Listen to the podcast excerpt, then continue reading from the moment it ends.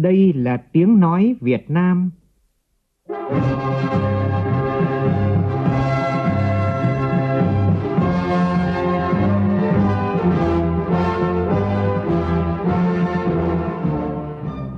là tiếng nói Việt Nam, phát thanh từ Hà Nội, thủ đô nước Cộng hòa xã hội chủ nghĩa Việt Nam.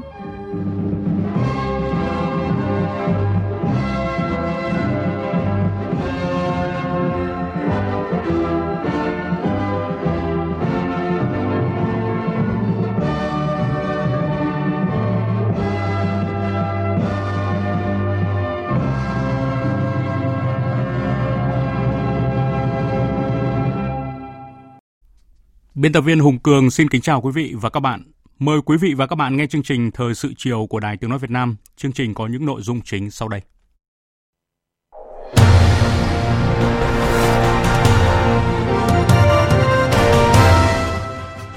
Phó Thủ tướng Vũ Đức Đam lưu ý Bắc Giang cần cảnh giác, không chủ quan khi tình hình khống chế dịch đang tốt lên.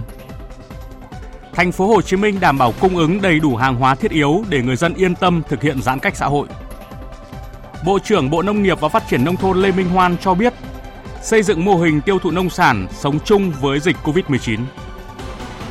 Cục Hàng không Việt Nam tạm dừng nhập cảnh hành khách tại hai cảng hàng không quốc tế là Tân Sơn Nhất và Nội Bài từ 0 giờ sáng mai. Người hút thuốc lá dễ bị COVID-19 gây hại nhiều hơn với triệu chứng nghiêm trọng hơn. Ngày quốc tế không thuốc lá năm nay có chủ đề cam kết bỏ thuốc lá hướng đến mục tiêu giúp 100 triệu người từ bỏ thuốc lá. Trong phần tin quốc tế, lãnh đạo các đảng đối lập ở Israel đạt thỏa thuận chia sẻ quyền lực chấm dứt 12 năm cầm quyền của Thủ tướng Netanyahu. Sau gần 40 năm thực hiện chính sách một con, Bộ Chính trị Trung ương Đảng Cộng sản Trung Quốc ngày hôm nay chính thức thực hiện chính sách ba con.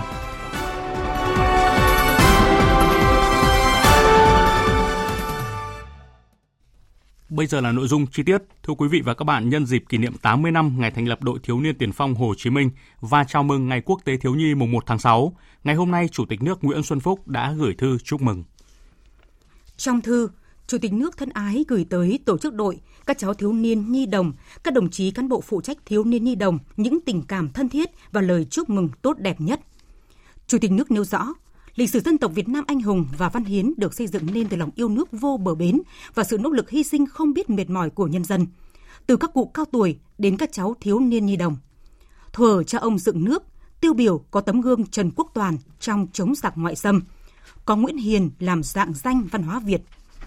Trong thời kỳ cách mạng, lớp lớp thiếu niên nhi đồng đã tham gia hoạt động, nhiều tấm gương hy sinh oanh liệt về nền độc lập của nước nhà như Kim Đồng, Vừa A Dính, Võ Thị Sáu, góp phần tạo nên những trang sử vàng trói lọi trong sự nghiệp đấu tranh giải phóng dân tộc.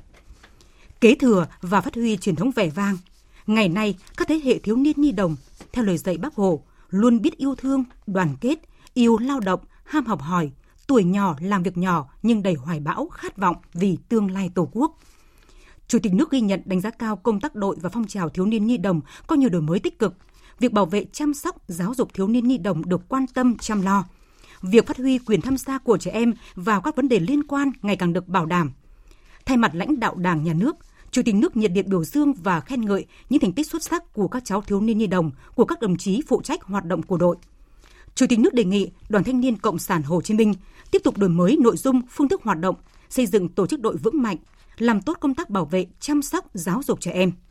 Các cấp ủy, chính quyền, các ban ngành đoàn thể, thầy giáo, cô giáo, các bậc phụ huynh quan tâm bảo đảm thực hiện tốt quyền và bổn phận của trẻ em, giúp các cháu phát triển toàn diện.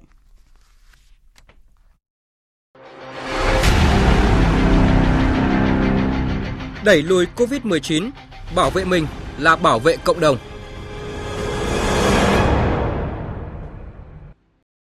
Thưa quý vị, sáng nay Phó Thủ tướng Vũ Đức Đam, trưởng Ban chỉ đạo quốc gia phòng chống dịch COVID-19 đã nghe Bộ Y tế báo cáo về tình hình tiến độ nhập khẩu vaccine phòng COVID-19. Phóng viên Văn Hải thông tin. Theo Bộ trưởng Nguyễn Thanh Long, mặc dù hiện nay tình trạng khan hiếm vaccine trên thế giới vẫn căng thẳng, nhưng với các thỏa thuận đã đạt được, mục tiêu nhập khẩu được 150 triệu liều vaccine phòng COVID-19 trong năm 2021 là rất khả thi. Bộ trưởng Bộ Y tế cũng khẳng định, Bộ Y tế được giao là đầu mối nhập khẩu vaccine, nhưng cũng không có nghĩa là Bộ độc quyền nhập khẩu, mà Bộ luôn khuyến khích tất cả các địa phương, các doanh nghiệp có điều kiện khả năng tiếp cận các nguồn vốn vaccine đều có thể nhập khẩu. Hiện nay nước ta có 27 đơn vị có chức năng này. Các vaccine phải được Bộ Y tế cấp phép.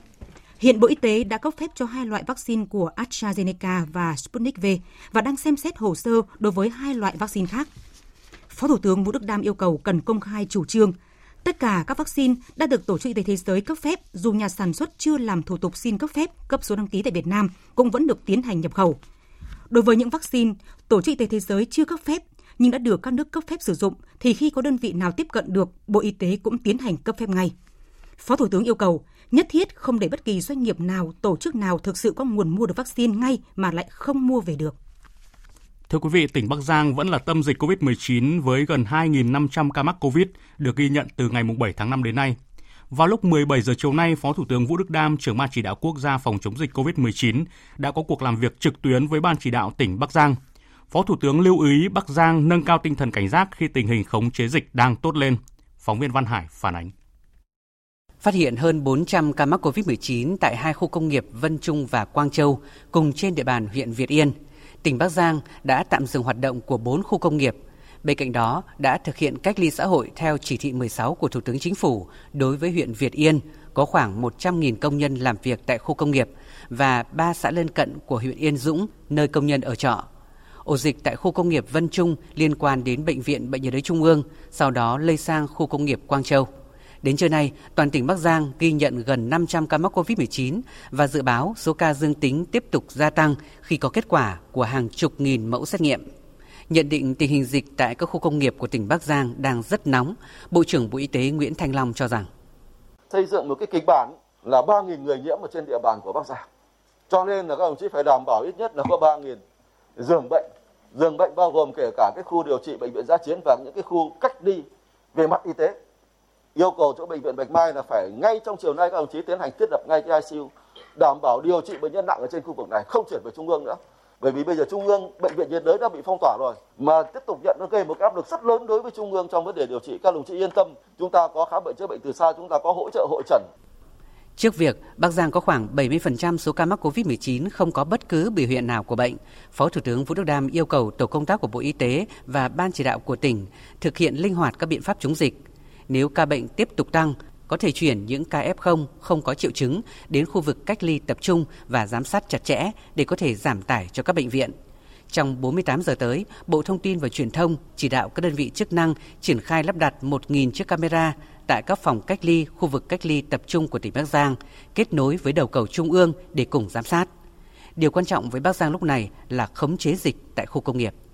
Với các khu công nghiệp, các đồng chí rất cẩn thận vì các đồng chí ra một cái lệnh nếu mà đơn hiểu đơn thuần là ai ở đâu ở yên đấy thì dừng hết sản xuất các đồng chí phải rất cân nhắc tôi nhắc lại là mình phong tỏa bên trong mình giãn cách xã hội ngày xưa gọi là cách ly xã hội theo chỉ thị 16 nhưng mà kinh nghiệm của Đà Nẵng là người ta trong lúc đấy, người ta vẫn duy trì sản xuất các nhà máy mà được đảm bảo an toàn. Vì hai lý do, một là vì sản xuất khu công nghiệp là khác cụm công nghiệp Chí Linh. Này tôi nói các đồng chí đấy, quy mô nó khác hẳn, ảnh hưởng đến cả nước. Thứ hai là chính là biện pháp mà quản lý dịch tốt. Còn trong địa bàn đấy là đồng chí bí thư chủ tịch phải bàn. Và rất linh hoạt, đừng có máy móc. Chiều nay, làm việc với đoàn công tác của Bộ Y tế, Ban chỉ đạo tỉnh Bắc Ninh cho biết hiện có khoảng 2.000 công nhân của tỉnh này làm việc tại khu công nghiệp của Bắc Giang đã ghi nhận một số công nhân bị lây nhiễm và đã về địa phương. Đến trưa nay, Bắc Ninh ghi nhận 297 ca mắc COVID-19, trong đó nhiều nhất là ổ dịch xã Mão Điền, huyện Thuận Thành liên quan đến nguồn lây từ Bệnh viện Bệnh nhiệt đới Trung ương. Lưu ý Bắc Ninh tích cực phòng chống không để dịch bùng phát trong công nhân khi toàn tỉnh có tới 10 cụm khu công nghiệp tập trung với hơn 400.000 lao động. Cách đây khoảng một tuần, Bắc Ninh đã ghi nhận một số ca mắc tại công ty Canon nhà máy Quế Võ. Bộ trưởng Bộ Y tế Nguyễn Thanh Long cho biết, Bắc Ninh và Bắc Giang là tâm dịch hiện nay.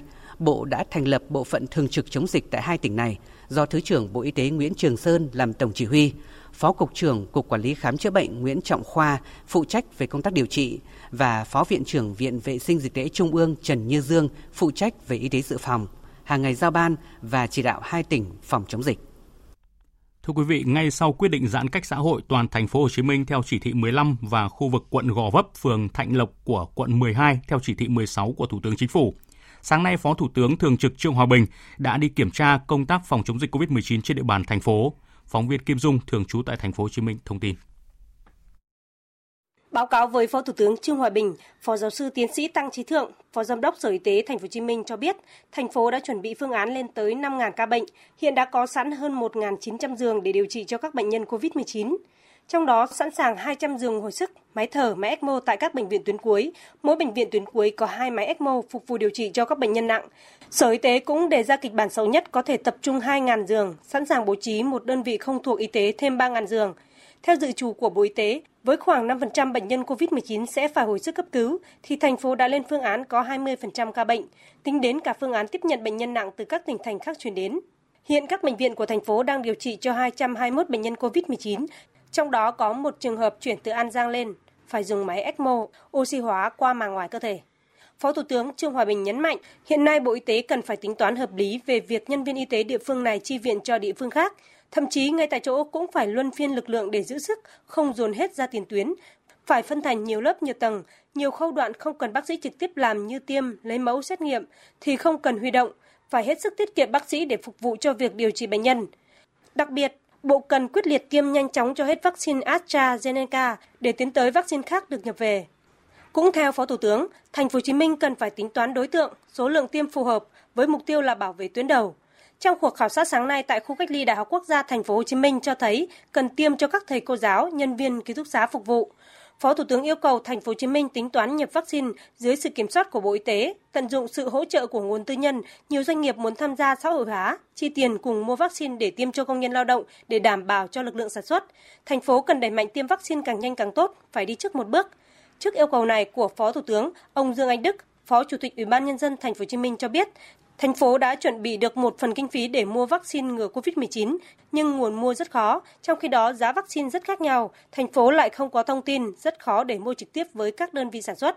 Thành phố đề nghị cần mở rộng cơ chế để các đơn vị tư nhân cũng có thể mua được vaccine, vì hiện nay người dân đang chấp nhận tiêm ngừa với tỷ lệ rất cao nhưng không có nguồn cung cấp. Theo Phó Thủ tướng, trong sáng nay, qua kiểm tra thực tế, nhiều đơn vị đã có các kiến nghị và sẽ được đưa ra tại cuộc họp trực tuyến ngày mai 1 tháng 6. Những cái thông tin cần thiết các đồng chí đã cung cấp và những cái kiến nghị các đồng chí cũng đã nêu từ sáng tới giờ ở khu chế xuất, khu công nghiệp, các cái doanh nghiệp, rồi đại học quốc gia, rồi à, khu ký túc xá, các cái bệnh viện giả chiến sẽ phục vụ cho à, việc chỉ đạo công tác phòng chống dịch tập trung ở thành phố Hồ Chí Minh cũng như là cả nước một cách hết sức là chủ động. Trước đó, Phó Thủ tướng cũng đã đi kiểm tra công tác phòng chống dịch COVID-19 ở quân khu 7. Hôm nay ngày đầu tiên, quận Gò Vấp của thành phố Hồ Chí Minh thực hiện giãn cách xã hội theo chỉ thị số 16 của Thủ tướng Chính phủ. Việc kiểm soát tại các chốt soát người ra vào của quận được từng bước điều chỉnh, nới lỏng hơn cho phù hợp với tình hình thực tế mà vẫn đảm bảo chống dịch. Phản ánh của phóng viên Tỷ Huỳnh thường trú tại thành phố Hồ Chí Minh. Trong sáng nay, tại các chốt đặt tại các tuyến đường ở cửa ngõ quận Gò Vấp, lực lượng chức năng kiểm soát nghiêm ngặt, hạn chế tối đa người dân từ các địa phương khác vào khu vực. Tuy nhiên, đến gần trưa, việc kiểm soát được nới lỏng hơn. Các hàng rào dựng trước đó được lực lượng chức năng gỡ bỏ, người dân từ bên trong khu vực quận Gò Vấp lưu thông qua các chốt khá dễ dàng. Còn ở chiều ngược lại, người dân di chuyển bằng ô tô cá nhân, xe tải giao nhận hàng hóa phải thực hiện khai báo y tế trước khi vào bên trong. Anh Trần Anh Khoa, một người dân lưu thông từ quận Bình Thạnh đi Gò Vấp cho biết. À, tôi thấy cũng không có khó khăn gì hết trơn chỉ cần là xuất trình giấy chứng minh nhân dân với lại là khai báo y tế à, với cán bộ xong rồi được vô thôi chứ không có gì hết. Theo công văn của Sở Giao thông Vận tải thành phố Hồ Chí Minh, các phương tiện được phép lưu thông trên các tuyến đường trên địa bàn quận Gò Vấp và phường Thành Lộc, quận 12, nơi đang thực hiện giãn cách xã hội theo chỉ thị 16 của Thủ tướng Chính phủ. Tuy nhiên, các phương tiện không được phép dừng đổ đón trả khách khi lưu thông qua hai địa bàn trên. Còn tại Bình Dương, ở đợt bùng phát dịch lần thứ tư này, Bình Dương ghi nhận có 7 ca mắc COVID-19 và chiều nay ông Nguyễn Hoàng Thao, Chủ tịch Ủy ban nhân dân tỉnh cho biết đã thống nhất thực hiện giãn cách xã hội theo chỉ thị 15 và 16 của Thủ tướng Chính phủ ở một số địa phương trong tỉnh. Tin của phóng viên Thiên Lý thường trú tại thành phố Hồ Chí Minh. Đối với các thành phố Dĩ An, Thuận An, Thủ Dầu Một và thị xã Bến Cát, Tân Uyên thực hiện giãn cách xã hội theo chỉ thị 15 của Thủ tướng Chính phủ, riêng phường Hiệp Thành của thành phố Thủ Dầu Một và phường Bình Chuẩn của thành phố Thuận An thì xem xét từng khu vực để thực hiện giãn cách xã hội theo chỉ thị 16 của Thủ tướng Chính phủ. Đối với huyện Bầu Bàng, khoanh vùng nơi có đông công nhân, nhà máy, xí nghiệp để áp dụng chỉ thị 15. Các huyện còn lại là Phú Giáo, Dầu Tiến và Bắc Tân Uyên xem xét nâng mức thực hiện các biện pháp phòng chống dịch. Ủy ban Nhân dân tỉnh giao các địa phương có công văn yêu cầu hướng dẫn người dân thực hiện theo đúng chỉ đạo. Các ngành liên quan xem xét lập các chốt kiểm soát dịch bệnh trên các tuyến đường huyết mạch như quốc lộ 13, quốc lộ 1A, Mỹ Phước Tân Vạn. Đối với các đường huyện xã, tùy vào tình huống, yếu tố quan trọng của tuyến đường, lãnh đạo địa phương quyết định lập chốt kiểm soát dịch, nhưng phải hướng tới mục tiêu phòng chống dịch chứ không gây khó khăn cản trở cho việc lưu thông. Với đề xuất của ngành giáo dục đào tạo, vẫn tổ chức kỳ thi tuyển sinh lớp 10 trong ngày 2 và 3 tháng 6. Học sinh trong các khu cách ly phong tỏa sẽ tổ chức thi lần 2. Còn tại Hà Nội, trước việc trên địa bàn có nhiều ca mắc COVID-19 mới là các F1 trước khi cách ly tập trung, ngày hôm nay ông Chu Ngọc Anh, Chủ tịch Ủy ban nhân dân thành phố Hà Nội đã đi kiểm tra công tác cách ly tại trường quân sự Bộ Tư lệnh Thủ đô. Nhận thấy nhiều ca F1 trở thành F0, Chủ tịch Hà Nội đề nghị điểm trường quân sự Bộ Tư lệnh Thủ đô giảm mật độ cách ly, tránh lây nhiễm trong khu cách ly. Tin của phóng viên Huy Nam. Trường quân sự Bộ Tư lệnh Thủ đô hiện đang cách ly tập trung 927 trường hợp. Đây đều là số F1 thuộc hai chùm ca bệnh lây lan nhanh trên địa bàn thành phố Hà Nội và đã được khoanh vùng. Trong những ngày qua, số ca F1 chuyển biến thành F0 tăng nhanh. Thành phố Hà Nội đã chỉ đạo xét nghiệm toàn bộ số F1 đang cách ly để sàng lọc, giả soát mà không cần chờ đủ thời gian 7 ngày theo quy định. Qua xét nghiệm đã xác định 27 trường hợp chuyển từ F1 thành F0. Toàn bộ đã được chuyển bệnh viện điều trị. Trong chiều và đêm ngày 30 tháng 5, Trung tâm Kiểm soát Bệnh tật Hà Nội đã chuyển các ca F1 cho kết quả âm tính để cách ly tại trường đại học FPT nhằm giảm F1 tại địa điểm cách ly này. Thiếu tướng Đỗ Thái Sơn, Phó Tư lệnh Bộ Tư lệnh Thủ đô cho biết, hiện trên địa bàn thành phố Hà Nội có 72 khu cách ly tập trung với khả năng tiếp nhận khoảng 30.000 người. Hiện nay là đã giả soát được 72 cơ sở cách ly để đảm bảo cách ly cho thành phố. Thì cái số lượng từ 1.000 đến 2.000 chỗ hiện nay có 10 đơn vị đảm nhiệm được, thế còn lại từ 500 đến 700 thì khoảng được 9 cơ sở cách ly dân sự thì à, đảm bảo được 5 đến 700 số lượng người. Kiểm tra tại khu cách ly trường quân sự thủ đô, ông Chu Ngọc Anh, Chủ tịch Ủy ban nhân dân thành phố Hà Nội yêu cầu các đơn vị giảm mật độ công dân cách ly và xét nghiệm thường xuyên nhằm lọc các ca nghi nhiễm đưa đi điều trị kịp thời, khử khuẩn liên tục khu vực tránh để lây nhiễm trong khu vực cách ly.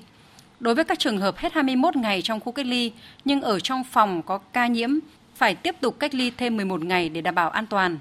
Về các biện pháp lâu dài, người đứng đầu chính quyền thành phố Hà Nội giao Sở Y tế ra soát ưu tiên tiêm vaccine cho cán bộ, nhân viên phục vụ và cả người xử lý các khu cách ly tập trung, xét nghiệm tất cả lực lượng tuyến đầu. Cũng tại Hà Nội, chiều nay, Ủy ban Mặt trận Tổ quốc Việt Nam thành phố Hà Nội tổ chức tiếp nhận ủng hộ công tác phòng chống dịch COVID-19. Tại buổi tiếp nhận, 17 đơn vị, tổ chức, cơ quan, doanh nghiệp và các nhà hảo tâm trên địa bàn thủ đô đã trao tổng số tiền là 26,7 tỷ đồng. Tiêu biểu là công ty cổ phần tập đoàn Glesimco ủng hộ 7 tỷ đồng, công ty cổ phần đầu tư Văn Phú Invest 5 tỷ đồng, công ty cổ phần đầu tư phát triển Phong Phú và công ty trách nhiệm hữu hạn đầu tư địa ốc thành phố là 5 tỷ đồng, công ty cổ phần tập đoàn Phú Mỹ 5 tỷ đồng. Với dân số khoảng 10 triệu người, Hà Nội cần kinh phí hơn 1.000 tỷ đồng để thực hiện mục tiêu tiêm vaccine phòng COVID-19 miễn phí toàn dân giai đoạn đầu. Trước đó sáng nay, tại Trung tâm Phát thanh Quốc gia số 58 Quán sứ Hà Nội, Đài Tiếng nói Việt Nam tổ chức lễ phát động cán bộ, nhân viên, phóng viên, kỹ thuật viên, nghệ sĩ của Đài Tiếng nói Việt Nam ủng hộ phòng chống dịch COVID-19. Tin của phóng viên Nguyễn Hằng. Phát biểu tại lễ phát động, Tổng giám đốc Đài Tiếng nói Việt Nam Nguyễn Thế Kỳ nêu rõ, thực hiện cuộc phát động rất quan trọng của Ủy ban Trung ương Mặt trận Tổ quốc Việt Nam, lời kêu gọi của Chủ tịch nước, Thủ tướng Chính phủ, Đảng ủy, lãnh đạo, các tổ chức thành viên trong hệ thống chính trị, đơn vị chuyên môn Đài Tiếng nói Việt Nam phát động xây dựng quỹ phòng chống dịch COVID-19. Tổng giám đốc Đài Tiếng nói Việt Nam Nguyễn Thế Kỷ đề nghị với tinh thần trách nhiệm, cùng quyết tâm đẩy lùi và chiến thắng dịch bệnh, mỗi cán bộ, công chức, viên chức, người lao động trong đài hưởng ứng phong trào này. Với bất cứ một kiểu hoạt động nào liên quan đến đóng góp cho xã hội vì lợi của quốc gia thì anh em ta luôn luôn sẵn sàng. Chúng ta đã từng có những kỳ đợt quyên góp ủng hộ đồng bào bị bão lụt ở miền Bắc, miền Nam, miền Trung thì gặp những cái hoàn cảnh gia đình, những cá nhân khó khăn hoàn nạn chúng ta đã làm rất là thành công. Thì hôm nay tôi cũng thay mặt cho các đồng chí lãnh đạo đài chúng ta cùng quyên góp gây một quỹ vaccine phòng chống dịch Covid-19. Tất cả chúng ta đều hưởng ứng và làm cho cái công việc thành công tốt đẹp. Thưa quý vị và các bạn, những ngày này hình ảnh những chiến sĩ áo trắng mướt mồ hôi, ngất xỉu, phờ phạc vì kiệt sức trong khi làm nhiệm vụ phòng chống dịch khiến mỗi người trong chúng ta không khỏi cảm động và xót xa. Cũng như khi có chiến tranh thì lực lượng tuyến đầu là người lính, thì trong phòng chống dịch, lực lượng đó là những chiến sĩ áo trắng. Đang hè, trời nóng như đổ lửa, họ phải miệt mài làm việc cả ngày cả đêm, không quạt, không điều hòa, khoác trên mình bộ đồ bảo hộ kín bưng. Thật khó mà hình dung nổi áp lực mà y bác sĩ tuyến đầu đang phải chịu đựng vì sự an toàn của cả cộng đồng. Ghi nhận của cộng tác viên Hoàng Hạnh Phu Thái, Đài Phát thanh Truyền hình tỉnh Hưng Yên. Chị Vũ Thị Hương đã có 22 năm làm việc ở khoa xét nghiệm Trung tâm Y tế Khoái Châu, tỉnh Hưng Yên. Nhưng chưa bao giờ công việc của chị lại vất vả như bây giờ. Cả tháng nay, chị không được gặp chồng và các con, cơ quan cũng chính là nhà của chị. Đợt dịch vừa rồi thì tôi lấy mẫu rất là nhiều. Có những thời gian mà đỉnh điểm lấy dịch là ờ, một nghìn rưỡi, nghìn sáu một trong một ngày. Có những ngày có khi 12, 13 tiếng thì lấy cả ngày lẫn tối, lẫn đêm cũng vẫn phải lấy. Thì cứ ở cơ quan xong lại đi làm, xong về cơ quan ăn uống xong lại đi làm tiếp. Chứ không có thời gian về gia đình. Ăn tranh thủ, ờ, ngủ cũng tranh thủ. Ờ, có những lúc vừa ăn vừa làm việc. Còn đối với chị Đào Thị Lý ở khoa xét nghiệm Trung tâm Kiểm soát Bệnh tật tỉnh Hưng Yên, hai vợ chồng chị cùng làm công tác xét nghiệm con còn nhỏ, mẹ liên tục phải làm việc xuyên đêm ở cơ quan không về nên bố phải mang theo cả hai con đi trực. Quê chồng ở xa, anh chị hứa với mẹ Tết sẽ cho các cháu về thăm bà. Nhưng Tết đã qua, những ngày nghỉ lễ như ngày Dỗ Tổ Hùng Vương, ngày Giải phóng miền Nam hay ngày Quốc tế Lao động lần lượt đi qua mà mong ước nhỏ nhoi ấy vẫn chưa thể thực hiện nhớ vất vả, thiếu thốn với riêng bản thân thì những người làm công tác xét nghiệm như chị Lý có thể cố gắng để vượt qua. Thế nhưng những lo lắng về người thân, đặc biệt là về các con thì vẫn luôn thường trực, chị Lý tâm sự. Có một trường hợp là cũng hơi đáng tiếc đấy là cái chị cùng khoa ấy, thì có thằng con năm nay là học lớp 1 thế là chắc là ở nhà đói quá thì là chị lúc đấy đang học online thì em đi cắm nước thế là nó bị bỏng. Trong đợt dịch thứ tư này, virus corona biến chủng từ Ấn Độ có sức lây lan nhanh hơn, khả năng tấn công người bệnh mạnh hơn, nên việc phát hiện những ca dương tính là vô cùng quan trọng. Truy vết thần tốc có ý nghĩa quyết định trong việc khống chế dịch bệnh. Vì vậy, những chiến sĩ áo trắng có thể lao vào vùng dịch mà không quản ngày hay đêm. Bản thân các anh chị luôn sẵn sàng tâm lý có thể bị lây nhiễm bất kể khi nào. Chị Lý cho biết thêm.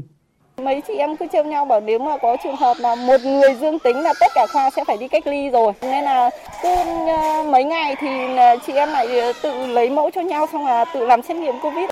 Biết là nguy hiểm, biết là phải lao vào tâm dịch, nhưng những chiến sĩ áo trắng ấy không hề ngần ngại. Công việc dù khó khăn, dù vất vả thì họ vẫn luôn nêu cao tinh thần, lương y như từ mẫu, vẫn luôn hết lòng vì người bệnh. Ông Phạm Hữu Thu, người dân thôn Tử Lý, xã Đông Ninh và ông Phạm Văn Đồng, Chủ tịch Ủy ban Nhân dân xã Đông Ninh, huyện quế Châu là những người đã từng chứng kiến sự vất vả của các y bác sĩ làm công tác xét nghiệm, chia sẻ. Các bác sĩ đi vào trong vùng dịch như thế này cũng là một sự nguy hiểm nhưng các y bác sĩ với trách nhiệm của mình à, vất vả như này trong thời tiết nắng nực đặc biệt là cái thời gian qua nắng cực kỳ nắng nhưng các y bác sĩ có trách nhiệm rất cao đối với phong trào chống dịch. Sự vất vả của đội ngũ y tế là hàng ngày, hàng giờ, hàng đêm trực 24 trên 24 mà thậm chí là ăn cũng đứng. Ờ, đội ngũ này cực kỳ vất vả. Thay mặt cho Đảng, lãnh đạo chính quyền và nhân dân địa phương xin gửi lời cảm ơn toàn thể đội ngũ y bác sĩ, những người trực tiếp đã cùng vào cuộc với Đảng, chính quyền và nhân dân xã Ông Đinh. Bao nhiêu giọt mồ hôi đã rơi, bao nhiêu nhọc nhằn cứ trôi theo mỗi ngày, những giấc ngủ tạm bợ, những bữa ăn qua loa đều đã trở thành quen thuộc. Với nhiều y bác sĩ, họ đã quên mất khái niệm mùa đông hay mùa hè. Với họ, thời gian giờ được định nghĩa là mùa dịch và mùa bình yên. Mong những bình yên sớm trở lại. Thời sự VOV, nhanh, tin cậy, hấp dẫn. Mời quý vị nghe tiếp chương trình Thời sự chiều của Đài Tiếng nói Việt Nam. Thưa quý vị, trước việc người dân thành phố Hồ Chí Minh mua gom thực phẩm khi có lệnh giãn cách thành phố, Bộ Công Thương đã có văn bản chỉ đạo Sở Công Thương thành phố Hồ Chí Minh cũng như các tỉnh thành phố khác chủ động xây dựng các phương án ứng phó để sẵn sàng cung ứng hàng hóa bình ổn thị trường. Có các biện pháp hỗ trợ thúc đẩy tiêu thụ nông sản và hướng dẫn việc thu mua, tiêu thụ hàng hóa nông sản tại các vùng có dịch bệnh COVID-19. Phóng viên Bá Toàn thông tin. Chiều ngày 30 tháng 5, một số khu vực tại thành phố Hồ Chí Minh đã có tình trạng người dân tập trung đông để mua thực phẩm thiết yếu. Tuy nhiên, các doanh nghiệp phân phối đã làm việc với nhà cung ứng bổ sung hàng hóa, các mặt hàng lương thực thực phẩm thiết yếu đã được đảm bảo cung ứng đầy đủ. Bà Vũ Nguyễn Diễm Thi, giám đốc marketing Liên hiệp Hợp tác xã Thương mại Thành phố Hồ Chí Minh Sài Gòn Cốp cho biết, Hiện tại thì cái lượng hàng hóa của Sài Gòn có từ các tỉnh về à, thành phố Hồ Chí Minh thì vẫn thông suốt, được duy trì khá là ổn định, đảm bảo là nguồn hàng dồi dào. Nên là giá cả hiện tại thì à, có xu hướng đang giảm nhẹ. Với cái à, nguồn hàng dồi dào và ổn định này á thì là khách hàng thì có thể hoàn toàn yên tâm mua sắm. Ngoài cái việc là mở cửa hàng để phục vụ người dân thì uh, Sài Gòn có cũng tăng cường thêm kênh bán hàng trực tuyến thì uh, khách hàng có thể gọi điện để đặt hàng qua số hotline của từng siêu thị. Theo báo cáo của Sở Công Thương Thành phố Hồ Chí Minh, tình hình thị trường cung cầu các mặt hàng thiết yếu trên địa bàn thành phố vẫn tương đối tốt, giá cả hàng hóa không có biến động lớn. Hiện nay, vụ thị trường trong nước Bộ Công Thương đang phối hợp chặt chẽ với Sở Công Thương Thành phố Hồ Chí Minh cũng như Sở Công Thương các tỉnh thành phố khác để đảm bảo điều phối cung ứng hàng hóa, xử lý kịp thời các khó khăn trong lưu chuyển hàng hóa. Ông Trần Duy Đông, vụ trưởng vụ thị trường trong nước Bộ Công Thương cho biết Tại các địa phương thì công tác dự trữ hàng hóa phục vụ nhu cầu thiết yếu của người dân được triển khai thực hiện theo các cái phương án dự trữ hàng hóa. Các địa phương vẫn luôn chủ động nguồn cung hàng hóa phòng chống dịch bệnh COVID-19 như khẩu trang, nước sát khuẩn để phục vụ thị trường của địa phương mình cũng như là có cái khả năng để hỗ trợ các cái địa phương khác. Dịch vụ cũng sẽ tiếp tục là phối hợp chặt chẽ với Sở Công Thương các địa phương để theo dõi sát cái diễn biến thị trường hàng hóa để kịp thời có phương án xử lý bất ổn về cái cung cầu hàng hóa. Thứ hai nữa là cũng sẽ phối hợp với các doanh nghiệp phân phối lớn để có phương án điều tiết nguồn cung hàng hóa khi cần thiết hoặc hỗ trợ tiêu thụ các mặt hàng nông sản vào cái vụ thu hoạch để bảo đảm nguồn cung hàng hóa phục vụ nhu cầu thiết yếu của người dân trong trường hợp dịch bệnh COVID-19 diễn biến phức tạp, Bộ Công Thương đã có văn bản chỉ đạo Sở Công Thương các tỉnh thành phố chủ động xây dựng các phương án ứng phó.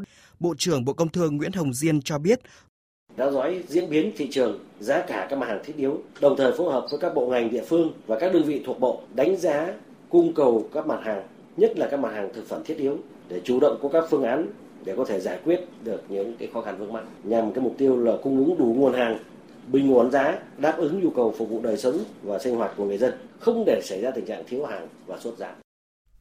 Thông tin từ Cục Hàng không Việt Nam, đơn vị này tiếp tục có văn bản hỏa tốc gửi các hãng hàng không, Cảng vụ Hàng không miền Nam, Cảng vụ Hàng không miền Bắc, Cục lãnh sự Bộ Ngoại giao và Cục Quản lý xuất nhập cảnh Bộ Công an về việc tạm dừng nhập cảnh hành khách tại hai cảng hàng không quốc tế là Tân Sơn Nhất và Nội Bài từ 0 giờ sáng mai.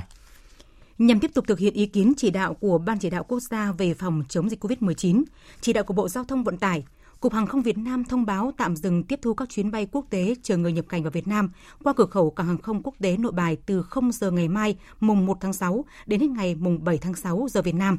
Đồng thời, kéo dài thời hạn dừng tiếp thu các chuyến bay quốc tế chờ người nhập cảnh vào Việt Nam qua cửa khẩu cảng hàng không quốc tế Tân Sơn Nhất đến hết ngày 14 tháng 6 giờ Việt Nam, thay vì đến hết ngày mùng 4 tháng 6 như đã thông báo. Cũng trong lĩnh vực hàng không, Hiệp hội Hàng không Quốc tế và hãng hàng không Việt Nam Airlines vừa ký thỏa thuận thử nghiệm ứng dụng hộ chiếu sức khỏe điện tử từ tháng 6 của năm nay.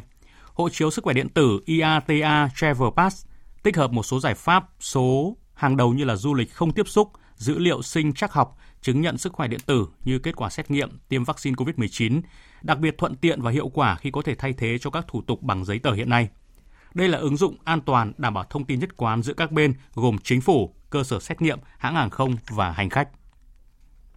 Thưa quý vị, hiện đang là mùa vải của nước ta. Số lượng vải xuất khẩu qua các cửa khẩu trên địa bàn tỉnh Lạng Sơn qua Trung Quốc dự kiến ngày một nhiều. Để tạo điều kiện cho quả vải tươi xuất khẩu thuận lợi trong điều kiện nắng nóng hiện nay, các cơ quan chức năng trên địa bàn tỉnh Lạng Sơn có nhiều giải pháp để ưu tiên hỗ trợ thủ tục thông quan các lô hàng quả vải. Ghi nhận của phóng viên Duy Thái thường trú khu vực Đông Bắc. Tại cửa khẩu Tân Thanh, hiện mặt hàng vải thiều quả tươi được cơ quan hải quan đưa vào danh mục mặt hàng ưu tiên nên thời gian làm thủ tục trong một xe hàng chỉ từ 5 đến 10 phút. Bà Hoàng Thị Thiều Hoa, Phó Chi cục trưởng Chi cục Hải quan cửa khẩu Tân Thanh cho biết, trong vài tuần qua đã có gần 1.300 tấn vải thiều tươi với trị giá gần 7 tỷ đồng được thông quan. Chi cục đã phối hợp cùng các lực lượng phân luồng dành riêng cho mặt hàng vải thiều và bố trí chia một cái khu vực dành riêng cho các cái phương tiện chở vải thiều tập kết chờ làm thủ tục xuất khẩu phân công bố trí cán bộ trực từ 7 giờ sáng đến 19 giờ Việt Nam. Cán bộ sẽ tạo điều kiện làm thủ tục bất kỳ lúc nào khi doanh nghiệp đưa hàng lên cửa khẩu thì đều được thông quan ngay để tạo điều kiện giải phóng hàng thông quan, tránh cái trường hợp là trời nắng nóng nó dễ hư hỏng đối với mặt hàng vải thiều. Không chỉ lực lượng trực tiếp làm thủ tục xuất hàng tại cửa khẩu, lực lượng thanh tra giao thông và cảnh sát giao thông Lạng Sơn cũng có những phương án chi tiết tạo điều kiện thuận lợi tối đa cho các phương tiện chuyên chở quả vải tươi xuất khẩu. Ông Đinh Trung Kiên, Phó Giám đốc Trung tâm Quản lý Cửa khẩu, Ban Quản lý Khu Kinh tế Cửa khẩu Đồng Đăng Lạng Sơn cho biết. Đối với đội ngũ lái xe đấy thì là khi mà lái xe lên thì sẽ có một cái xe trung chuyển các anh đấy từ bãi xe Tân Thanh về một cái khách sạn là bố trí ở dưới Tân Thanh là không cho tiếp xúc với lại các lái xe ở trên này. Trước khi vào tỉnh Lạng Sơn thì ở chỗ huyện Hữu Lũng đã phun khử khuẩn xe rồi thì lên đây thì sẽ phun khử khuẩn tiếp cái buồng lái. Vụ vải năm nay, riêng tỉnh Bắc Giang dự kiến thu hoạch gần 180.000 tấn quả vải, trong đó khoảng một nửa sản lượng dành cho xuất khẩu. Ba lô hàng gạo nhập khẩu và xuất khẩu qua cảng Cát Lái có dấu hiệu gian lận xuất xứ Việt Nam vừa bị Cục Hải quan Thành phố Hồ Chí Minh phát hiện tạm giữ để điều tra làm rõ nhằm bảo vệ thương hiệu gạo Việt Nam.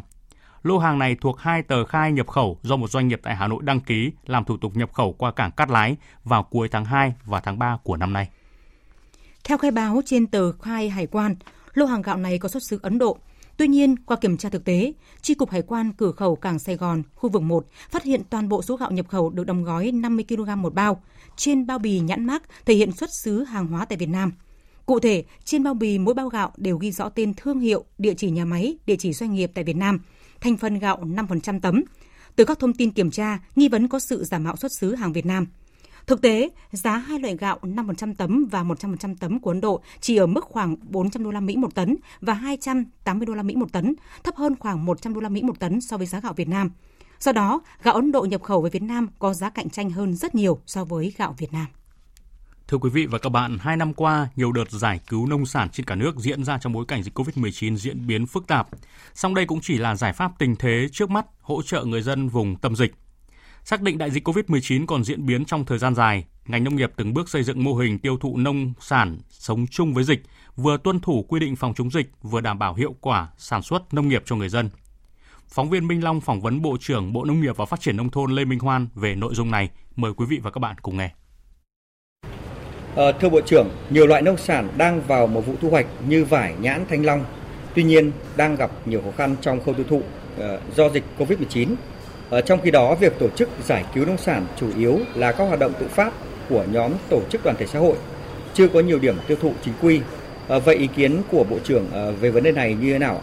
Có lúc mà chúng ta nói là nông nghiệp giải cứu, thật ra gần đây thì cũng có nhiều cái điểm giải cứu. Có lẽ là chúng ta cũng nên bỏ cái từ giải cứu, mà chúng ta cần hành động cho nó cụ thể hơn các cái điểm của người dân ờ, tự phát để hỗ trợ bà con nông dân tiêu thụ nông sản ở vùng dịch đó. tôi cảm nhận được điều thì cái lòng thương người của bà con chúng ta của người Việt Nam chúng ta cũng rất là cao độ chúng ta cũng cần phải có một cái hành động gì nó nhất quán hơn, nhất là đảm bảo cho cái công tác phòng chống dịch. Nhiều cái điểm tạm gọi là giải cứu và con nhiều khi chen chúc vô để mua, rồi những cái hiện tượng mà mua rồi về rồi bỏ đó, dùng không hết. Có lẽ là mọi cái sản phẩm nông nghiệp chúng ta cũng cần phải nâng niu hơn, nó tạo ra giá trị, đó là công sức của bà con. Trong tháng 6 ngày mai thì bộ sẽ cùng phối hợp với trung ương hội phụ nữ Việt Nam với trung ương đoàn để chúng ta cùng xây dựng những cái mô hình mà tiêu thụ nông sản cho bà con dùng dịch một cách chính quy hơn, vừa tiêu thụ được, vừa đảm bảo về cái chất lượng nông sản mà vừa an toàn trong cái dịch bệnh, từ cái mô hình của ba đơn vị mà phối hợp như thế, trở thành một cái hệ thống từ trung ương xuống tới các địa phương, xuống tới các xã.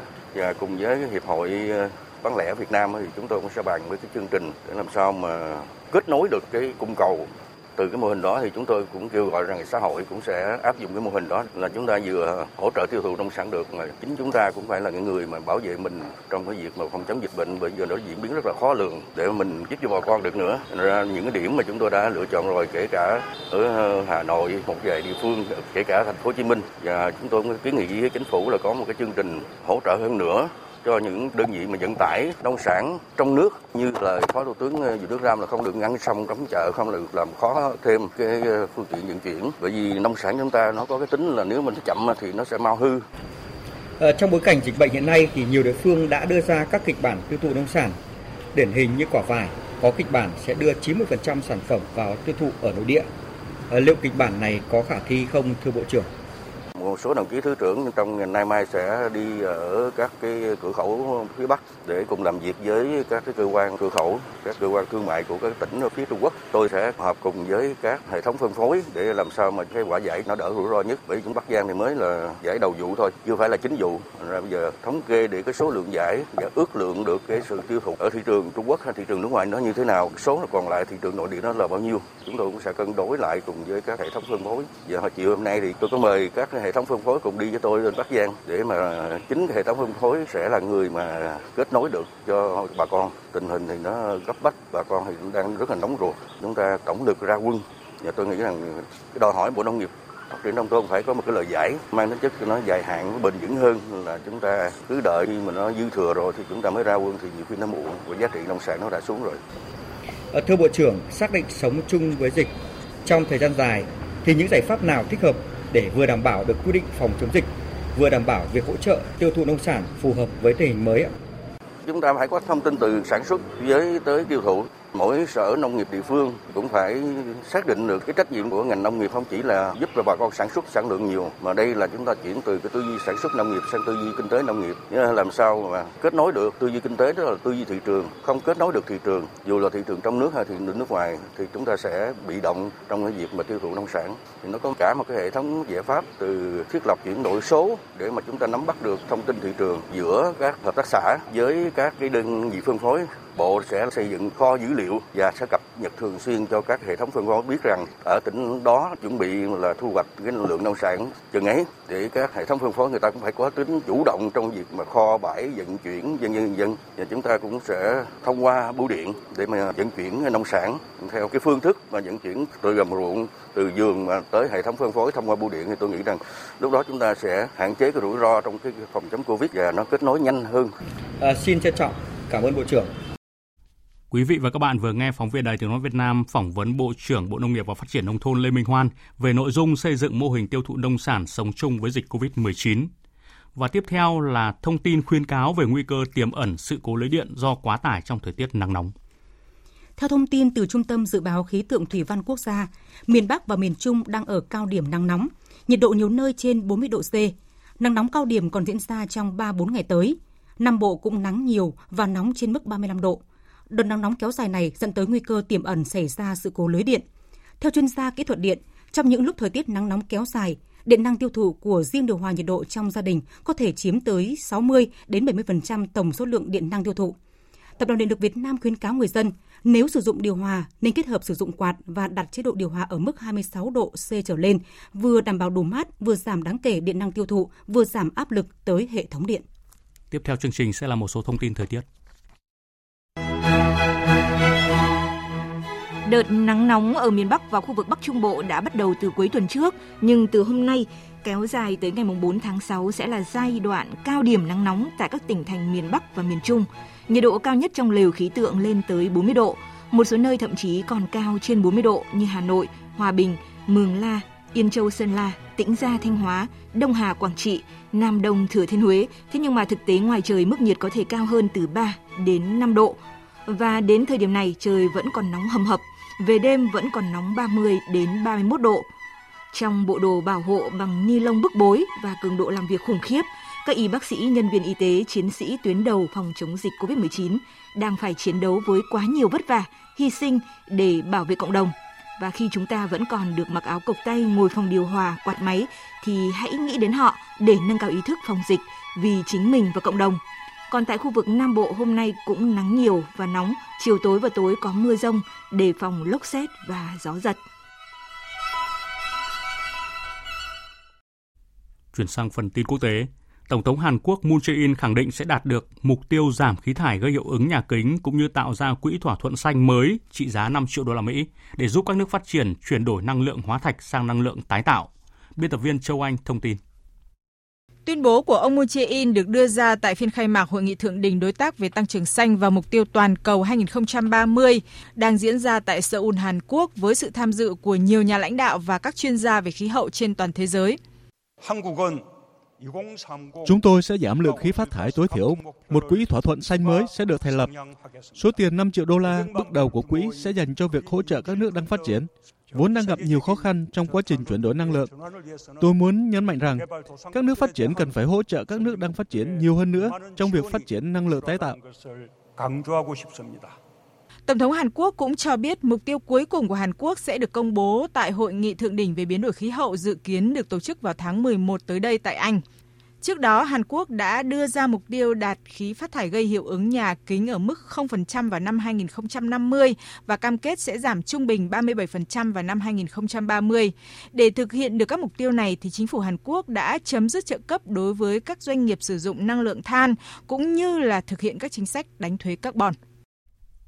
Nhận lời mời của Tổng thống Hàn Quốc Moon Jae-in, Thủ tướng Phạm Minh Chính sẽ tham dự và có bài phát biểu tại Hội nghị thượng đỉnh đối tác về tăng trưởng xanh và mục tiêu toàn cầu năm 2030 theo hình thức trực tuyến vào tối nay. Những định hướng của Thủ tướng Chính phủ tại hội nghị và đóng góp tích cực của Việt Nam sẽ góp phần tiếp tục thúc đẩy quan hệ đối tác hợp tác chiến lược Việt Nam Hàn Quốc ngày càng hiệu quả và thực chất hơn, đồng thời thu hút sự quan tâm của các doanh nghiệp Hàn Quốc và quốc tế tới Việt Nam lãnh đạo các đảng đối lập ở Israel đã đạt được thỏa thuận chia sẻ quyền lực. Động thái này tạo tiền đề cho một loạt các bước đi có thể dẫn tới việc chấm dứt 12 năm cầm quyền của Thủ tướng Netanyahu. Biên tập viên Anh Tuấn tổng hợp thông tin. Theo thỏa thuận thành lập chính phủ liên minh vừa đạt được, ông Naftali Bennett, người đứng đầu đảng cánh hữu Amina và ông Lapid, chủ tịch đảng Yesuatit kiêm lãnh đạo phái đối lập tại Quốc hội sẽ thay nhau làm thủ tướng trong một nhiệm kỳ kéo dài 4 năm.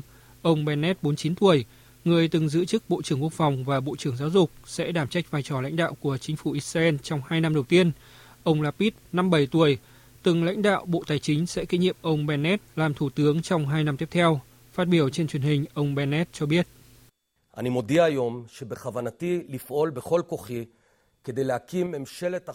Hôm nay tôi xin thông báo rằng, cùng với người bạn của tôi là ông Labid, tôi sẽ làm việc với tất cả sức mạnh của mình để thành lập một chính phủ đoàn kết dân tộc.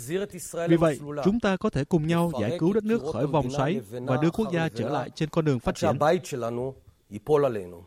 Dự kiến ông Lapid, người được trao quyền đứng ra thành lập chính phủ liên minh, sẽ thông báo cho Tổng thống Reuven Rivlin về kế hoạch thành lập chính phủ liên minh trước khi tiến hành cuộc bỏ phiếu thông qua tại Quốc hội vào ngày 2 tháng 6. Để thành lập chính phủ, một lãnh đạo đảng phải đảm bảo được sự ủng hộ của đa số 61 ghế, trong Quốc hội 120 ghế. Trong khi đó, Thủ tướng Netanyahu tỏ ý thất vọng với quyết định thành lập chính phủ liên minh của đảng Yamina và Yasser Artit, gọi đây là vụ lừa dối thế kỷ. Ông Netanyahu cho biết, một số nghị sĩ có thể đảo ngũ để về với phe cánh hữu của ông nếu thời hạn mùng 2 tháng 6 kết thúc mà ông Lapid không thành lập được chính phủ mới. Đừng thành lập một chính phủ cánh tả. Một chính phủ như thế này là mối nguy hiểm đối với an ninh của Israel và cũng là mối nguy hiểm đối với tương lai của đất nước. Thay vì thành lập một chính phủ cánh tả gây nguy hiểm cho nhà nước Israel, ngay sau khi nhiệm vụ của ông Labid kết thúc, có thể thành lập một chính phủ cánh hữu tốt cho nhà nước Israel. Truyền thông châu Âu đang đồng loạt đăng tin về vụ cơ quan an ninh quốc gia Mỹ lợi dụng quan hệ đối tác với cơ quan tình báo quân sự và đối ngoại Đan Mạch để do thám các chính trị gia hàng đầu châu Âu. Thông tin này diễn ra ngay trước chuyến thăm châu Âu của Tổng thống Mỹ Joe Biden vào tháng 6 tới, hy vọng cải thiện quan hệ với các đồng minh châu Âu vốn rơi xuống mức thấp dưới thời chính quyền tiền nhiệm. Biên tập viên Phạm Hà thông tin chi tiết. Theo truyền thông châu Âu, cơ quan an ninh quốc gia Mỹ đã lợi dụng sự hợp tác với cơ quan tình báo Đan Mạch để thực hiện việc do thám, bao gồm việc truy cập vào các nội dung tin nhắn SMS, các cuộc gọi điện thoại và truy cập Internet, trong đó có nội dung tìm kiếm nội dung chat và các dịch vụ nhắn tin của các quan chức Đức, Thụy Điển, Na Uy, Hà Lan và Pháp. Hiện cơ quan an ninh quốc gia Mỹ và Bộ Quốc phòng Đan Mạch chưa có bình luận, nhưng nhiều quan chức châu Âu đã lên tiếng. Bộ trưởng Quốc phòng Na Uy Frank Becker Jensen cho biết đang xem xét các cáo buộc một cách nghiêm túc trong khi Bộ trưởng Quốc phòng Thụy Điển Peter Hunvit nhấn mạnh, ông yêu cầu thông tin đầy đủ về vụ việc này. Bê bối Mỹ do thám đồng minh châu Âu nổi lên ngay trước thềm chuyến thăm châu Âu của Tổng thống Mỹ Joe Biden. Hội nghị thượng đỉnh Liên minh châu Âu Mỹ diễn ra tại Bruxelles, Bỉ vào ngày 15 tháng 6 tới và là chuyến thăm châu Âu đầu tiên của ông Biden kể từ khi trở thành ông chủ Nhà Trắng, với cam kết về mối quan hệ đồng minh. Nước Mỹ đã trở lại với tư cách là Tổng thống Mỹ ngay khi bắt đầu chính quyền của mình và ngay lúc này tôi đang gửi một thông điệp rõ ràng đến thế giới. Nước Mỹ đã trở lại. Liên minh xuyên đại Tây Dương đã trở lại. Chúng ta sẽ không nhìn lại phía sau, mà sẽ cùng nhau hướng tới tương lai. Dự kiến hội nghị thượng đỉnh lần này hai bên cố gắng chấm dứt các xung đột thương mại đã làm ảnh hưởng đến mối quan hệ xuyên đại Tây Dương, đồng thời cam kết làm việc cùng nhau để vượt qua đại dịch COVID-19. Trung Quốc chính thức nới lỏng chính sách kế hoạch hóa gia đình hiện nay với việc cho phép các cặp vợ chồng được sinh ba con. Động thái này nhằm cải thiện cơ cấu dân số và ứng phó với vấn đề già hóa dân số đang ngày càng trở nên trầm trọng ở nước này. Phóng viên Bích Thuận thường trú tại Bắc Kinh thông tin. Bộ Chính trị Trung ương Đảng Cộng sản Trung Quốc hôm nay đã nhóm họp và xem xét quyết định về việc tối ưu hóa chính sách sinh sản, thúc đẩy phát triển dân số cân bằng về dài hạn dưới sự chủ trì của Chủ tịch Tập Cận Bình. Theo đó, Bộ Chính trị Trung Quốc đã chính thức cho phép các cặp vợ chồng nước này sinh con thứ ba sau khi điều tra dân số gần đây cho thấy dân số nước này đang giảm và già đi nhanh chóng. Hội nghị chỉ ra rằng các chính sách về sinh đẻ sẽ được tối ưu hóa. Chính sách cho phép một cặp vợ chồng có ba con sẽ được đưa ra cùng với các biện pháp hỗ trợ. Điều này giúp cải thiện cơ cấu dân số của Trung Quốc, thực hiện chiến lược quốc gia nhằm tích cực ứng phó với tình trạng già hóa dân số và duy trì lợi thế về nguồn nhân lực của Trung Quốc. Điều đáng báo động là Trung Quốc chỉ ghi nhận 12 triệu ca sinh trong năm 2020, đánh dấu mức giảm năm thứ tư liên tiếp và là mức thấp nhất kể từ năm 1961. Hiện tỷ lệ sinh của nước này cũng đã giảm xuống còn 1,3 trẻ em trên một phụ nữ. Trong khi tỷ lệ này nếu dưới 1,5 và duy trì trong một khoảng thời gian nhất định, sẽ bị coi là rơi vào bẫy tỷ lệ sinh thấp. Đại dịch COVID-19 đã khiến cho hàng triệu người sử dụng thuốc lá tuyên bố muốn từ bỏ. Tuy nhiên, chỉ phần ít trong đó được tiếp cận với các dịch vụ cai nghiện thuốc lá có chất lượng. Với khẩu hiệu cam kết bỏ thuốc lá trong Ngày Thế giới không thuốc lá năm nay, Tổ chức Y tế Thế giới đang hướng tới mục tiêu giúp 100 triệu người từ bỏ thuốc lá. Tổng hợp của biên tập viên Đình Nam. Giám đốc chương trình nâng cao sức khỏe của Tổ chức Y tế Thế giới, ông Rudiger Kreis từng cho biết, nếu bạn là người hút thuốc, bạn rất có thể bị COVID-19 gây hại nhiều hơn, với những triệu chứng nghiêm trọng hơn nhiều. Thực tế, nhiều nghiên cứu khoa học mới đây tại Anh và Mỹ cũng đưa ra kết luận tương tự, rằng người hút thuốc lá càng nhiều, thì tỷ lệ tử vong và nhập viện do COVID-19 càng lớn, do thuốc lá đã làm tổn thương phổi cũng như khiến các tế bào miễn dịch ở cơ thể của bạn ngừng hoạt động. Ngoài ra, theo Tổ chức Y tế Thế giới, hành động đưa ngón tay lên miệng khi hút thuốc lá cũng làm gia tăng nguy cơ lây truyền virus SARS-CoV-2 từ tay lên miệng. Cùng với tác hại của việc sử dụng thuốc lá được chứng minh qua con số 6 triệu người chết mỗi năm, đại dịch COVID-19 thực tế đang khiến ngày càng có một lượng lớn người muốn từ bỏ thuốc lá. Với khẩu hiệu cam kết từ bỏ thuốc lá, nhiều dự án cai thuốc lá cho người hút đã được WHO triển khai nhân ngày thế giới không thuốc lá năm nay. Trong đó tập trung vào các chính sách cai nghiện, các phương pháp giúp người hút thuốc lá tiếp cận các dịch vụ cai nghiện dễ dàng hơn, đồng thời nâng cao nhận thức của người dân về các chiến thuật của ngành công nghiệp thuốc lá. Nhiều thông điệp kêu gọi từ bỏ thuốc lá của các tổ chức cá nhân cũng đang được truyền tải rộng rãi trên các mạng xã hội nhân ngày thế giới không thuốc lá năm nay. Tác hại của thuốc lá là không thể phủ nhận và bỏ thuốc lá sẽ mang lại lợi ích vô cùng to lớn. Theo WHO, sau 20 phút không hút thuốc, nhịp tim và huyết áp bắt đầu giảm. Sau 12 giờ, mức độ carbon dioxide trong máu trở lại bình thường. Sau 2 đến 12 tuần, lưu thông máu và dung tích phổi cải thiện đáng kể. Sau 1 đến 9 tháng, ho và khó thở giảm. Sau 5 đến 15 năm, nguy cơ đột quỵ là tương đương với người không hút thuốc. Trong khi bỏ thuốc lá ở độ tuổi khoảng 30, bạn sẽ tăng thêm gần 10 năm tuổi thọ. Vào khoảng 40 tuổi, con số này là 9 năm. Vào khoảng 50 tuổi, tuổi thọ chỉ tăng thêm 6 năm. Ở 60 tuổi, có thể tăng thêm 3 năm tuổi thọ. Từ bỏ thuốc lá không chỉ có lợi cho sức khỏe của bản thân và những người xung quanh mà còn giúp giảm nguy cơ lây nhiễm và đẩy lùi Covid-19. Vì vậy ngay bây giờ, hãy cam kết từ bỏ và bắt đầu quá trình cai thuốc lá càng sớm càng tốt. Thưa quý vị, Ngày Thế giới không thuốc lá năm nay được Tổ chức Y tế Thế giới chọn là cam kết bỏ thuốc lá nhằm giảm tỷ lệ hút thuốc lá, giảm gánh nặng bệnh tật và tử vong trên toàn cầu do các bệnh liên quan đến thuốc lá.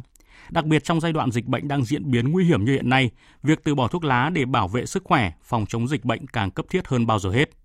Và để tìm hiểu nội dung này, phóng viên Đài Tiếng Nói Việt Nam phỏng vấn Thạc sĩ bác sĩ Nguyễn Tuấn Lâm, chuyên gia của Tổ chức Y tế Thế giới tại Việt Nam. Mời quý vị cùng nghe. À, vâng thưa ông, à, các chuyên gia y tế đã gần đây đã nhận định rằng là tỷ lệ tử vong ở người mắc COVID-19 có hút thuốc lá thì cao hơn 2 lần so với người không hút. Các loại thuốc lá kể cả thuốc lá điện tử đều dẫn đến những cái tổn thương phổi khó hồi phục. Vậy ông có thể phân tích thêm về đánh giá này ạ? Tổ chức y giới thì lập một cái nhóm chuyên gia để đánh giá về vấn đề hút thuốc và COVID-19 và đã đưa ra những cái kết luận rất là quan trọng.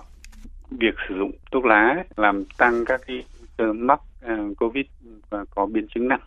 Những cái người mà không hút thuốc ấy thì khi mắc COVID thì nguy cơ người ta bị nặng và phải vào viện và thậm chí phải thở máy nó sẽ ít hơn so với những người hút thuốc. Thì những người hút thuốc thì khi mà có nguy cơ biến chứng nặng ấy, thì nguy cơ tử vong nó cũng cao hơn. Đó thì cũng chưa xác định rõ được cái mức độ tăng bao nhiêu nhưng hiện nay thì một số các cái nghiên cứu mới nhất ở gần đây thì theo dõi diễn biến trong cái thực tế thì thấy là nó tỷ lệ nó tăng khoảng gấp đôi như vậy thì khi mà cùng mắc Covid-19 thì người ờ, hút thuốc lá có nguy cơ tử vong cao hơn bởi vì diễn tiến bệnh sẽ nhanh chóng hơn. Và bên cạnh đó thì ờ, người hút thuốc lá còn được đánh giá là có nguy cơ mắc Covid-19 cao hơn so với người không sử dụng thuốc lá. Thưa ông, à, theo ông thì cái điều này bắt nguồn từ đâu ạ? Đây cũng có nghiên cứu ờ, mới mới nhất theo dõi trong cộng đồng. Đã đánh giá được là cái tỷ lệ mắc Covid là nó tăng lên ở cái nhóm mà những người có hút thuốc và người ta báo cáo cái tỷ lệ đó. Và nghiên cứu thứ hai là báo cáo những cái trường hợp nhập viện thì thấy là nguy cơ mắc covid thì có thể chúng ta hình dung là khi mà người hút thuốc thì đến lúc cần hút thì người ta là phải bỏ khẩu trang ra. Và khi hút thuốc thì cái động tác uh, tay người ta đưa lên môi và nó tiếp xúc ừ. tay vào miệng là nó sẽ tăng lên cứ tiếp tục đeo khẩu trang thì lại không thể hút thuốc được. Hành vi hút thuốc ấy, nó sẽ tăng nguy cơ đấy là tiếp xúc với cái covid. Còn yếu tố thứ hai thì chúng ta có thể hình dung là cái việc hút thuốc ấy nó làm tổn thương cái niêm mạc phổi. Nó làm giảm cái sức đề kháng của niêm mạc phổi. Thế thì các cái người hút thuốc thì nên lấy cái tình trạng hiện nay là một cái lực đẩy tiếp theo để mà tăng cái quyết tâm mà bỏ thuốc đi bỏ thuốc cho thành công. Ở đây cũng chính là cái lý do à, tổ chức y tế thế giới đã chọn cái chủ đề ngày thế giới không thuốc lá năm nay là cam kết bỏ thuốc lá và mong muốn là uh, trong cái dịp này thì rất là nhiều người sẽ bỏ được thuốc lá. Xin trân trọng cảm ơn uh, thạc sĩ bác sĩ Nguyễn Tuấn Lâm. Vâng, à, chúng tôi xin được nhắc lại là Tổ chức Y tế Thế giới cho biết là người hút thuốc lá dễ bị COVID-19 gây hại nhiều hơn với triệu chứng nặng hơn. Từ bỏ thuốc lá không chỉ có lợi cho bản thân và những người xung quanh mà còn giúp giảm nguy cơ lây nhiễm và đẩy lùi COVID-19. Tiếp theo chương trình sẽ là trang tin thể thao.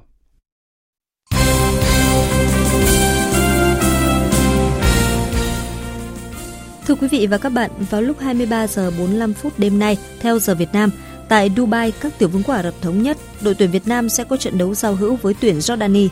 Để chuẩn bị cho cuộc thử sức này thì vào đêm qua, thầy trò huấn luyện viên Park Hang-seo tiếp tục có buổi tập. Ba cầu thủ Duy Mạnh, Đình Trọng, Minh Vương đang hồi phục tốt và tập trung được với toàn đội. Trong khi đó, thủ môn Đặng Văn Lâm không thể đến các tiểu vương quốc Ả Rập thống nhất hội quân cùng đội tuyển Việt Nam. Lý do là vì câu lạc bộ Cezero Osaka nơi mà thủ thành này đang đầu quân, có thành viên dương tính với virus SARS-CoV-2. Hiện đội tuyển Việt Nam có 3 thủ môn Bùi Tấn Trường, Nguyễn Văn Toản và Nguyễn Văn Hoàng. Cùng với Văn Lâm, đội tuyển Việt Nam còn có một trường hợp vắng mặt đáng tiếc khác là tiền vệ Đỗ Hùng Dũng. Huấn luyện viên Park Hang-seo cho biết, ngoại trừ việc vắng Văn Lâm và Hùng Dũng, đội tuyển Việt Nam hiện không gặp vấn đề gì lớn. Hiện nay thì chúng tôi không gặp vấn đề gì đặc biệt. Về chấn thương thì không có ca chấn thương lớn, chỉ có những ca chấn thương nhỏ. Thời gian vẫn còn nên không sao cả. Vì dịch Covid nên khi ở Việt Nam các cầu thủ đã bị hạn chế tiếp xúc nên tâm lý có bị ảnh hưởng nhưng họ đã khắc phục tốt khó khăn này. Còn khi sang Dubai thì chúng tôi ở khách sạn rộng lớn nên khá thoải mái. Hiện nay thì tâm lý của các cầu thủ cũng đã tốt lên rất nhiều. Trước khi đấu giao hữu với đội tuyển Việt Nam đêm nay, Jordani đã có cuộc thử sức với đội chủ nhà các tiểu vương quốc Ả Rập thống nhất đêm ngày 25 tháng 5 và thua đậm 1 năm. Các đối thủ cùng bảng G với thầy trò huấn luyện viên Park Hang-seo như Thái Lan, Malaysia, Indonesia cũng đã đá giao hữu và không đội nào giành được chiến thắng. Trong đó Thái Lan thua Oman 0-1, hòa Tajikistan 2-2 và thua Uzbekistan 1-4. Còn Malaysia thất bại 0-2 trước Bahrain và 1-4 trước Kuwait trong khi Indonesia thua Afghanistan 2-3 và thua Oman 1-3. Trong lúc đội tuyển quốc gia đang có mặt tại các tiểu vương quốc Ả Rập Thống Nhất chuẩn bị thi đấu vòng loại World Cup, thì trong nước, đội tuyển U22 Việt Nam tiếp tục tập luyện tại Trung tâm Đào tạo bóng đá trẻ Việt Nam. Huấn luyện viên Kim Han Yun là người phụ trách chính dẫn dắt U22 Việt Nam cho đến khi kết thúc đợt tập huấn vào ngày 6 tháng 6. Chia sẻ về khoảng thời gian tập luyện vừa qua, hậu vệ Trần Văn Đạt của câu lạc bộ Công an Nhân dân cho biết. Em cảm thấy uh toàn đội à, rất cố gắng và đoàn kết. Em sẽ cố gắng à, phấn đấu à, năm nay cố gắng hết sức để được được có góp mặt trên đội tuyển.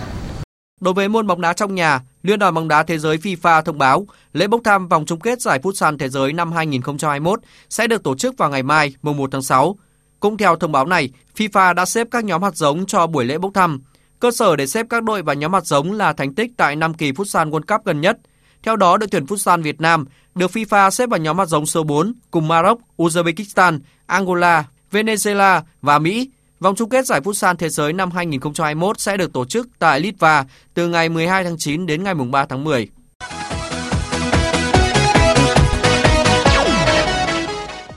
Giải quần vợt Pháp mở rộng Roland Garros năm 2021 chính thức khởi tranh vào đêm qua và bất ngờ đã xảy ra ngay tại vòng 1 đơn nam khi tay vợt người Áo Dominic Thiem thua sốc đối thủ người Tây Ban Nha Andorra sau 5 set với các điểm số lần lượt là 6-4, 7-5, 3-6, 4-6 và 4-6. Tại giải năm nay, Dominic Thiem được xếp hạng hạt giống số 4 và cũng được đánh giá là một trong những ứng viên sáng giá cho chức vô địch. Thế nên những gì vừa xảy ra khiến anh rất thất vọng.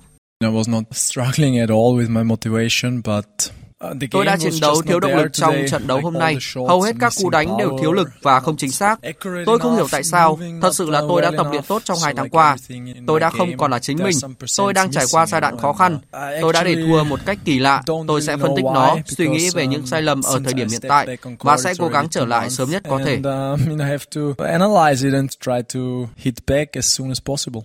Đêm nay các tay vợt tiếp tục thi đấu vòng 1. Tâm điểm ở loạt đấu này là cuộc độ sức giữa hạt giống số 8 Roger Federer với đối thủ người Nga Denis Istomin. Sau khi tước quyền đăng cai giải bóng đá Nam Mỹ Copa America 2021 đối với Colombia, sáng nay 31 tháng 5 theo giờ Việt Nam, Liên đoàn bóng đá Nam Mỹ thông báo Argentina đã quyết định sẽ không đăng cai giải đấu. Nếu như Colombia bị mất quyền đăng cai vì những bất ổn chính trị ở nước này, thì Argentina không muốn tổ chức giải đấu vì tình hình dịch bệnh COVID-19 ở quốc gia này đang diễn biến phức tạp. Ngày mai mùng 1 tháng 6, Liên đoàn bóng đá Nam Mỹ sẽ họp khẩn để tìm giải pháp cho việc tổ chức giải đấu. Dự báo thời tiết Phía Tây Bắc Bộ có mây, chiều tối và đêm có mưa rào và rông vài nơi, ngày nắng nóng và nắng nóng gay gắt, có nơi đặc biệt gay gắt, nhiệt độ từ 26 đến 39 độ, có nơi trên 40 độ.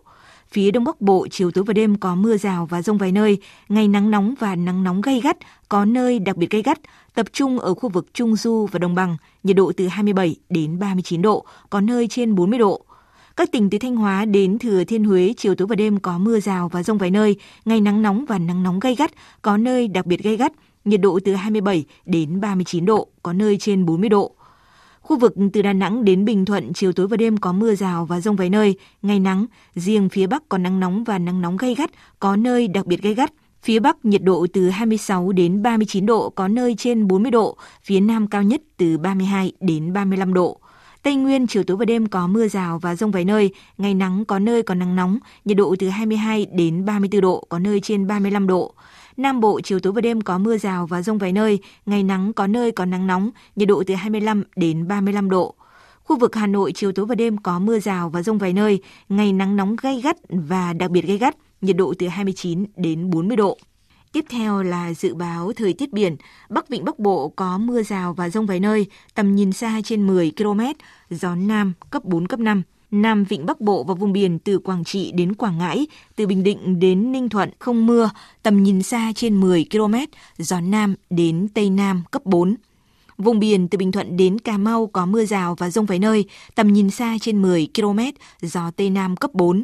Vùng biển từ Cà Mau đến Kiên Giang và Vịnh Thái Lan có mưa rào và rông vài nơi, tầm nhìn xa trên 10 km, gió nhẹ. Khu vực Bắc và giữa Biển Đông và khu vực quần đảo Hoàng Sa thuộc thành phố Đà Nẵng có mưa rào và rông vài nơi, tầm nhìn xa trên 10 km, gió Tây Nam đến Nam cấp 3, cấp 4. Khu vực Nam Biển Đông và khu vực quần đảo Trường Sa thuộc tỉnh Khánh Hòa có mưa rào và rông vài nơi, tầm nhìn xa trên 10 km, gió nhẹ. Trước khi kết thúc chương trình thời sự chiều nay, chúng tôi cập nhật số ca mắc mới COVID-19. Theo cập nhật của Bộ Y tế, tính từ 12 giờ cho đến 18 giờ ngày hôm nay có 85 ca mắc mới, trong đó 3 ca cách ly ngay sau khi nhập cảnh. Ở trong nước ghi nhận 82 ca, trong đó Bắc Giang 43 ca, Bắc Ninh 34 ca, Bình Dương 3 ca, Hà Nội và Trà Vinh mỗi nơi 1 ca. Đến đây chương trình thời sự xin được kết thúc. Chương trình do các biên tập viên Hùng Cường, Lan Anh, Thu Hòa biên soạn và thực hiện với sự tham gia của phát thanh viên Kim Phượng, kỹ thuật viên Nguyễn Mến, chịu trách nhiệm nội dung Hoàng Trung Dũng.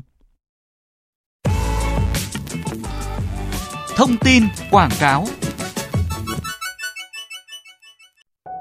Dạo này tôi cảm thấy khó chịu, ngột ngạt quá, phát hiện bị mỡ máu cao, đặc biệt triglycerid cũng cao, động mạch vành bị hẹp. Nên đi mua ngay thực phẩm bảo vệ sức khỏe Blood Clean đi. Sản phẩm có tác dụng hỗ trợ giảm mỡ máu, hỗ trợ giảm sơ vữa động mạch, hỗ trợ tăng cường lượng máu qua tim, hỗ trợ phòng ngừa đột quỵ do nhồi máu cơ tim đấy. Sản phẩm được nghiên cứu và chuyển giao công thức bởi Viện Nghiên cứu Y học Cổ truyền Việt Nam đã được Bộ Y tế thẩm duyệt và xác nhận lưu hành, có bán tại các hiệu thuốc lớn trên toàn quốc. Công ty cổ phần Y Dược Quốc gia Việt Nam chịu trách nhiệm sản phẩm. Website sạch lòng mạch.vn, hotline 0888 198 266.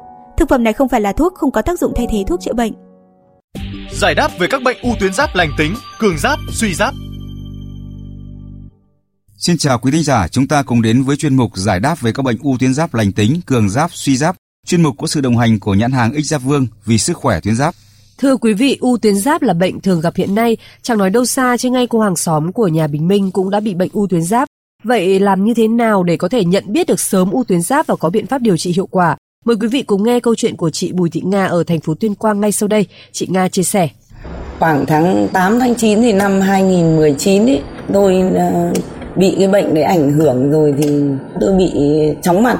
Người cứ nghi ngờ thì ờ, đi tập yoga thì người nhà phải lên bế về Tôi sau khi ờ, mắc chứng bệnh nghi ngờ đấy thì tôi đã đi lên bệnh viện đa khoa tỉnh Tuyên Quang để khám. Họ cho là tiền đình, cho thuốc về tôi đã điều trị đến 2 tháng ấy. Sau đấy thì bệnh vẫn vậy thôi. Sau đấy thì tôi lại đi lên phòng khám Hoàng Việt thì họ siêu âm tìm ra thêm cái tuyến giáp của tôi chứ cũng chả có thuốc gì cả nhưng tôi lại lên ờ, bệnh viện an sinh trên đấy thì có bác sĩ ca ở dưới thì họ lên họ cũng sinh tiết cho nhưng u lành thôi họ chẳng cho thuốc gì cả tôi đã đi tìm ờ, uống thuốc của một cái ông thầy lang ở hòa bình thì một liệu trình của họ bảo một tháng thì nó sẽ được thế nhưng mà tôi dùng một tháng không thấy gì Bình Minh này, à, hành trình khám chữa bệnh của chị Nga quả thật là lắm gian nan. Vậy thì chị Nga đã làm gì tiếp theo hả Bình Minh?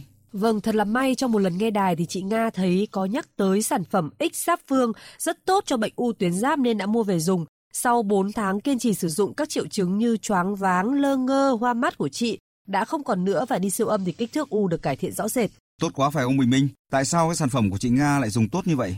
Vâng, đó là vì sản phẩm X Giáp Vương chị Nga sử dụng chứa thành phần chính là hải tảo. Hải tảo đã có rất nhiều nghiên cứu chứng minh hiệu quả với bệnh tuyến giáp, đặc biệt trong sách Cây thuốc và động vật làm thuốc ở Việt Nam có ghi Hải tảo vị đắng, mặn, tính hàn, có tác dụng nhuyễn kiên, tiêu đờm, lợi thủy, tiết nhiệt.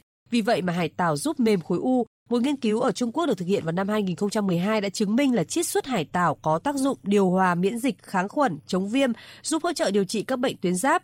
Khi được kết hợp với các thảo dược quý khác, sản phẩm có tác dụng điều hòa hormone tuyến giáp, chống viêm, thu nhỏ kích thước khối u, giảm triệu chứng bệnh. Chính vì vậy, đây là công thức toàn diện giúp cải thiện hiệu quả các bệnh tuyến giáp. Vâng, sản phẩm chứa thành phần chính hải tảo mà chị Nga đã dùng hiệu quả thật là một giải pháp quý báu cho người đang bị các bệnh tuyến giáp như u tuyến giáp, cường giáp, suy giáp, bướu cổ.